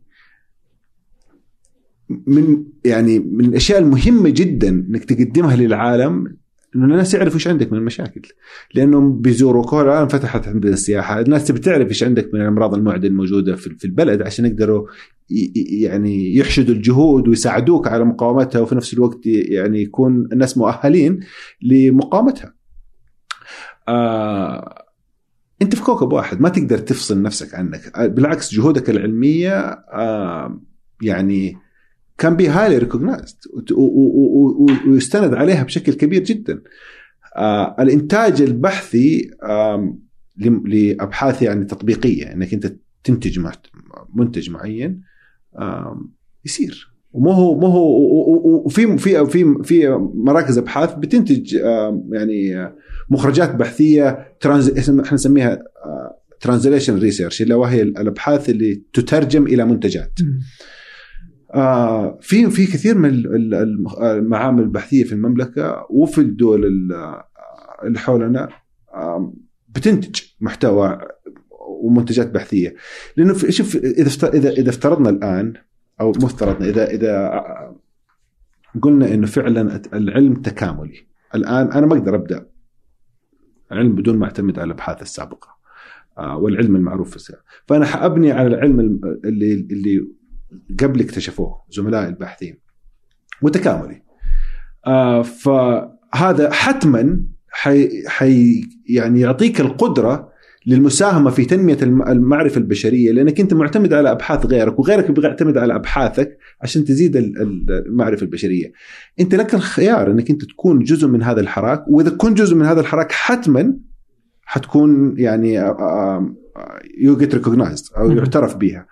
أو أو إنك أنت تقرر إنك ما تبغى تكون من هذا الحراك والحراك ماشي والقطار ماشي بيك بغيرك. طيب لو كذا وش فائده هذا للحكومات؟ ليش أنا أصرف مثلا؟ ليش أصرف على العلماء مثلا إني خلاص هم إيش تستفيد الدولة من من دعم علمائها؟ السؤال صراحة مهم أنا ما أعرف المنتج الاقتصادي الكبير من دعم العلماء بشكل direct ولكن من أبسط الأشياء البسيطة اللي هو translational research منتجات آه. بحثية قد تعود بدخل مادي على الدولة أو على المنشأة اللي أنت فيها وبالتالي على الدولة بحيث إنك تبيع المثال البسيط اللي قلت لك عليه الآن التحاليل اللي إحنا طورناها آه okay. فهذه جاتنا 500 ألف دولار دخلت على الجامعة الجامعة أخذت حصة منها إحنا وظفنا بها ناس الناس هذه دخلت في الاقتصاد بتدفع ضرائبها عايشة في المجتمع بتشتري من السوبر ماركت so آه وهذه شركة أعطتنا المبلغ. ف وهذا دليل هذا translational research جانا الدخل من شركة خارجية دعمت ممكن يستخدم برضو كقوة ناعمة حتى أصلا. أكيد. وأكثر من حاجة يعني مو بالضرورة اقتصاديه غير إنه نفس المادة العلمية نفسها ذاتها. أكيد.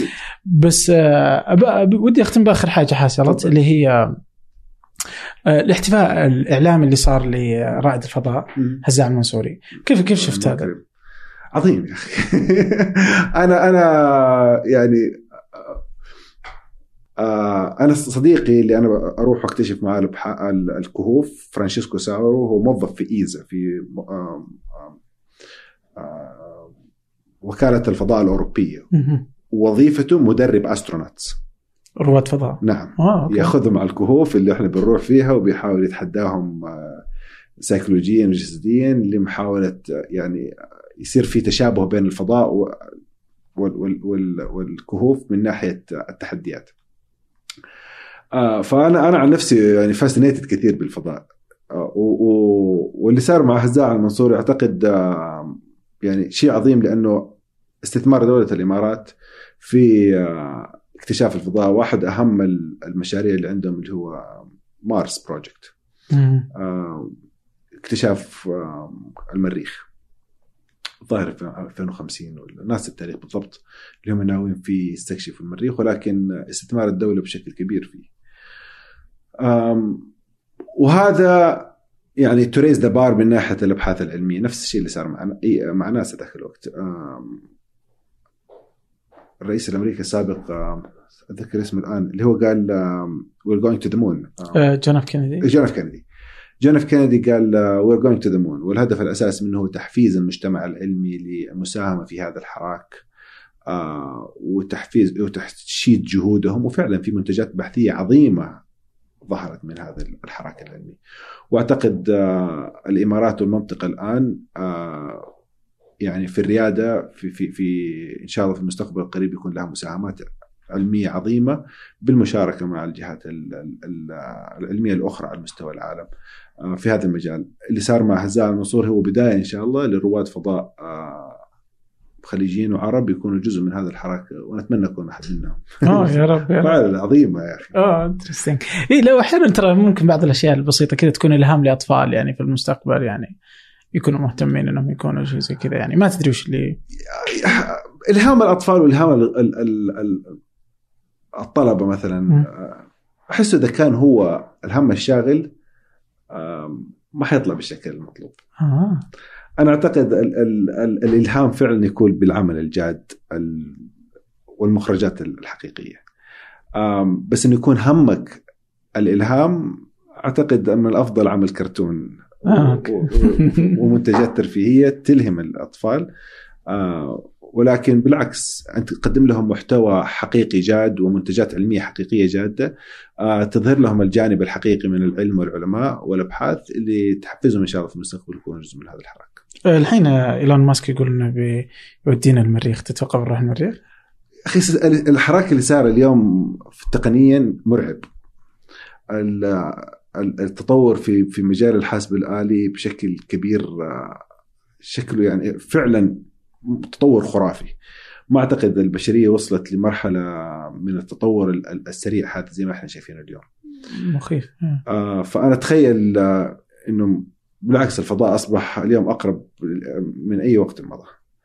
آه والدخول القطاع الخاص فيه اليوم عندك شركة زي شركة آبل يعني قيمتها أو أو دخلها السنوي بدخل دول. فما استغرب دخول القطاع الخاص في هذا المجال وإيلون ماسك آه، ما هو بعيد عن عن آه، شركة زي شركة ابل من ناحية القيمة المالية لشركه ما اعرف صراحة ماني متابع. لا يعني بس هو يقول أصلا هو ناوي يقول بينقل أول رحلة قريب يعني قربت يعني. ما ما ما, ما استبعد ما استبعد. لا تصير يعني. عجيب والله يعني إيش اللي بيصير في في المستقبل وذي المواضيع يعني. وهو خصوصا يتكلم ظاهر إنه مفترض كذا الظاهر ما أدري والله إني ناسي. بس إني متأكد إنه خلال الخمس سنين في رحلة نقل بشر إلى المريخ. ف هي ما المريخ بس صارت للفضاء الخارجي صارت صارت yeah. بشكل حكومي.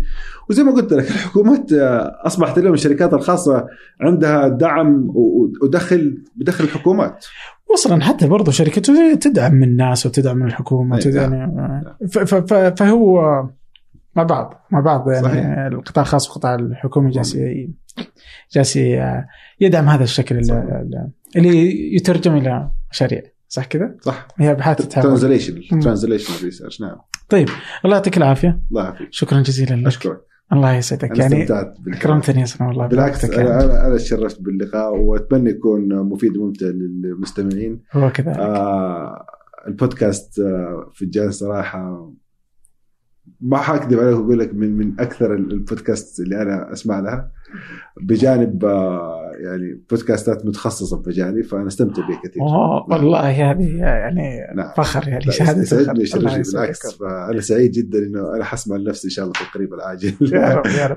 والناس اللي تبغى توصل لك آه، وين؟ موجودة؟ موجودة على وسائل التواصل الاجتماعي contact details حقتي موجودة على موقع جامعة كوينزلاند وموقع جامعة الملك سعود بن عبد العزيز الصحيه في إيميلي في رقم مكتبي وابدا تحت امرك خلاص بإذن الله كل ما تحدثنا عنه بإذن الله بيكون في وصف هذه الحلقة. أشكرك. شكرا دكتور شكرا لكم شكرا للإعداد ريما طلال التنسيق دعاء ريحان وإبراهيم يوسف كذلك التصوير وخلف الكاميرات عبد العزيز الكفاري وفي التحرير محمد نادي وفي الإشراف على إذاعة ثمانية مازن العتيبي. هذا فنجان أحد منتجات شركة ثمانية للنشر. ننشر كل الإنتاج بحب من مدينة الرياض. الأسبوع المقبل ألقاكم.